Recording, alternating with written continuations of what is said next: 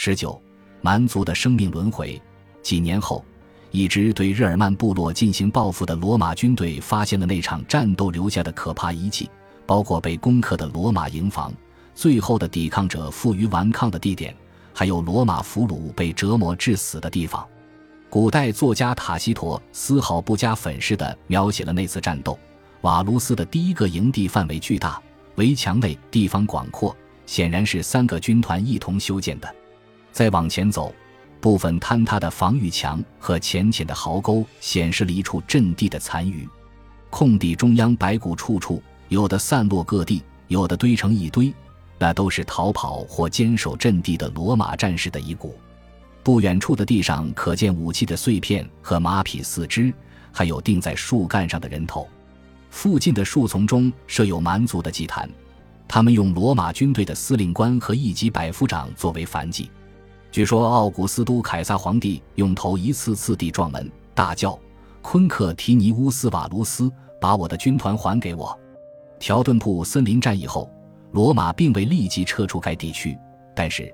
许多历史学家认为它是个转折点，日耳曼人从此粉碎了罗马把该地区变为像高卢那样的帝国兴盛的希望。这个地区面积太大，地貌和气候太严酷，在帝国当时所处的阶段，对这个地区实现罗马化给罗马的纳税人和军队造成的负担太重，而且坦率地说，该地区不够富足，不值得费力气去征服统治。图拉真和马可·奥勒留两位皇帝都与日耳曼人打过惨烈的战争，但最终罗马的边界基本上确定在莱茵河，离今天的德国边界不远。后来，罗马人在多瑙河南岸建起了巨大的碉堡工事来守卫帝国，防御日耳曼人的进犯。罗马日耳曼关系的战争方面是历史学家关注的重点。但最终改变了实际力量平衡的，也许是两个民族之间的和平互动。显而易见，人民之间长期接触，哪怕仅仅是共有边界，就能够通过货物、金钱、思想和人员的跨界流动而促成社会改变。如果双方在文化或技术上差距悬殊，就更是如此。十六世纪美洲原住民经过与组织更集中。技术更先进的欧洲人五百年的持续接触后，变得迥异于前。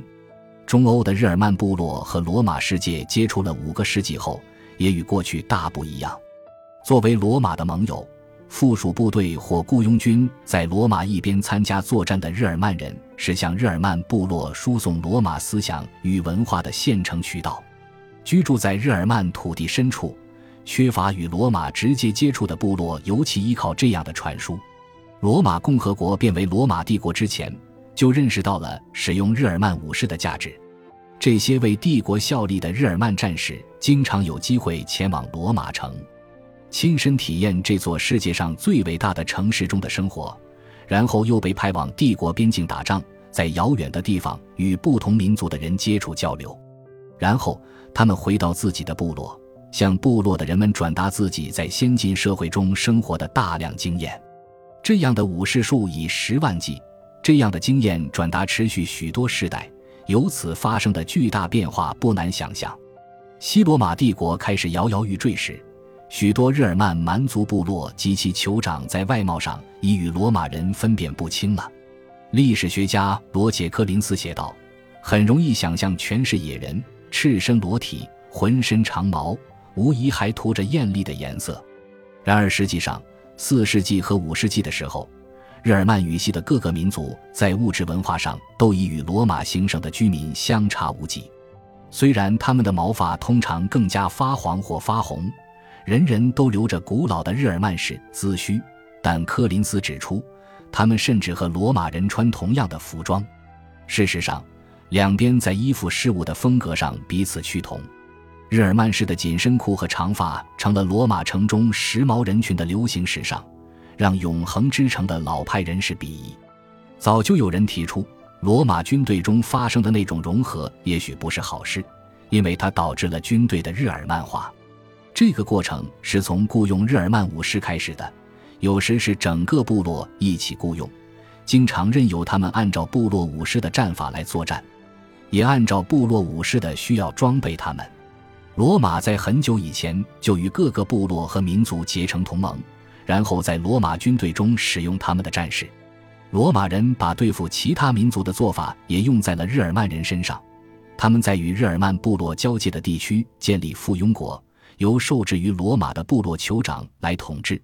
这就在罗马和内地的日耳曼部落之间形成了缓冲区。必要时，这些附庸国也提供大批武士和罗马人一起作战。有些历史学家甚至说，这种安排实质上就是契约。罗马军队里有一些日耳曼战士，从来不是问题。但是，罗马军队里的日耳曼人是不是太多了？这个问题引起了广泛的辩论。什么时候军队不再像罗马军队，而是更像日耳曼军队？这到底重要不重要？对罗马人来说，这既是理论问题，也是涉及生死存亡的大事。特别是因为罗马在他最黑暗的日子需要这支军队保护他，抵御最终将推翻西罗马帝国的敌军。猜对了，那些敌军经常是由日耳曼部落组成的。短短两个世纪后，罗马军队的日耳曼化程度大大加深，日耳曼战士甚至开始升入指挥层。罗马帝国的某些时期，帝国东西两半的主要野战军全是由日耳曼裔将领指挥的。慢慢的。罗马军队开始布置在外观上，而且在战法上都变得与过去大相径庭。日耳曼战士不再编入军团，与其他罗马战士趋同，而是越来越多地使用自己传统的蛮族武器和甲胄，同罗马人一起作战，受自己的小队长领导，有自己的作战风格。至于这种情况在多大程度上造成了罗马的最终命运，很难得出量化的结论。最近的考古发掘揭示了发生在蛮族铁木后面过去不为人知的事情。似乎欧洲中部和北部深处发生了很多变化，财富和经济活动双双增加，政治制度发生了演进，采用了新的农业技术。这一切造成了人口激增。不清楚这些发展多少是由于同罗马人接触造成的，多少是内部自发的。但是这种变化是日耳曼部落在罗马帝国末期比在前几个世纪更加危险的部分原因。历史学家彼得·希瑟写道：“日耳曼尼亚在公元纪年头三个世纪中经历了巨大的人口增长、经济发展和政治重组，因此他在四世纪对罗马在欧洲的战略主导地位构成的潜在威胁必然比一世纪时大得多。”他还指出。这个更大的威胁比过去更加不稳定，也需要记住，日耳曼社会尚未安定下来。日耳曼附庸国形成的保护带在莱茵河和多瑙河边界另一边，只有大约一百千米宽。时常发动的军事靖边行动对日耳曼尼亚的一大部分鞭长莫及，因此，边境地区力量平衡面临的威胁要比附庸国国王常常发动的好大喜功的战争危险得多。前一个世纪。罗马遭到了波斯萨珊王朝的重击，受罗马紧密控制的附庸国形成的缓冲带以外的日耳曼世界是否构成了类似的威胁呢？也许是的。有一段时期经常被说成是罗马日耳曼关系以及西罗马帝国最终解体过程中的危机时代。据信它是因一个外来民族在公元376年的出现引发的。那一年，凶猛的凶人如风暴般席卷欧洲。这个民族的神秘面纱至今仍未完全被揭开，不清楚野蛮的内地深处真正发生了什么。部落和部落联盟之间可能展开了大战，但谁也不知道，因为那些战争从未有过记录。传统的说法来自古代，直到不久前一直被奉为金科玉律。根据这个说法，匈人是大草原上凶猛的马背上的游牧部落。他们冲进欧亚大陆上的欧洲部分，所向披靡。其他部落对他们闻风丧胆，争先恐后的惊慌逃窜。据说，东哥特人为躲避匈人仓皇西逃，闯入了西哥特人的地盘。然后，这些日耳曼部落又一起逃到罗马的多瑙河边界，造成巨大的人道主义危机。逃难而来的人们苦苦哀求罗马打开国门，放他们进去。然而，现代一些理论认为，也许匈人根本没有大举进攻，而是对哥特人居住区频繁发动小规模抢劫和袭击，造成了不安全。无论情况如何，罗马帝国东边的皇帝都面临着艰难的处境。然而，危机中有危也有机。面对这种情况，瓦伦斯皇帝似乎没有多少好的选择，但他至少看到了一个潜在的有利之处，也许可以把一群勇武的西哥特战士吸纳入他的军队。他同意让那些部落的人渡过多瑙河边界，在帝国边界内算是比较安全的地区安顿下来，条件是他们必须放下武器。这个要求不算无理。因为开放边界接纳十万多有武装的日耳曼部落的人可能是危险的，难民们期望得救。然而，如历史学家阿瑟·费里尔所写，三百七十六年末，在严寒中渡河开始了，人数可能高达二十多万的西哥特人饥饿难耐，而铁石心肠、贪得无厌的罗马官员却对他们进行无情剥削，为了不至于饿死。西哥特人把孩子卖给罗马人做奴隶来换狗肉，一个孩子换一条狗。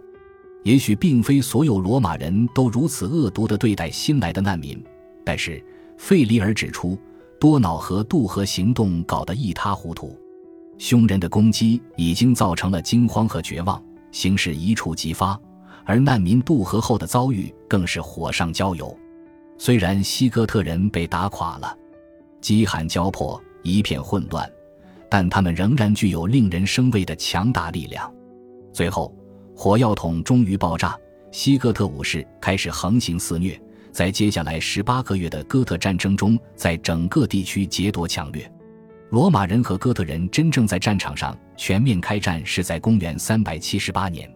当时，在今天土耳其位于欧洲的那部分，东罗马帝国皇帝掌握着一支罗马军队。为了腾出这支军队，他不得不同他的死敌萨珊波斯人媾和，因为哥特人的掠夺破坏激起了众怒。在那个皇位可能迅速易手的时代，如果皇帝对哥特人的问题迟迟不予解决，他在战场上要面对的可能就不是蛮族，而是本国的造反乱民了。很自然会认为这些哥特人就是日耳曼人，不过目前无法断定他们到底是什么人。这些部落的人自从离开他们的故乡斯堪的纳维亚之后，长期以来吸收了其他部落群体和个人。他们居住的很多地区又有不少非日耳曼居民，所以这些哥特人至此一定已经成为多族裔的混合。他们可能保留了将他们联系在一起的核心要素，如日耳曼语和共同的起源神话。他们中间许多人肯定符合日耳曼人的传统外貌特征。但是，他们和其他迁入非日耳曼地区的日耳曼部落一样，也吸收了冒险者、获得自由的奴隶、匈人、斯拉夫人、阿兰武士，甚至还有心怀不满的罗马公民。公元378年的阿德里安堡战役中，与罗马人对垒的就是这样一支混杂的哥特大军。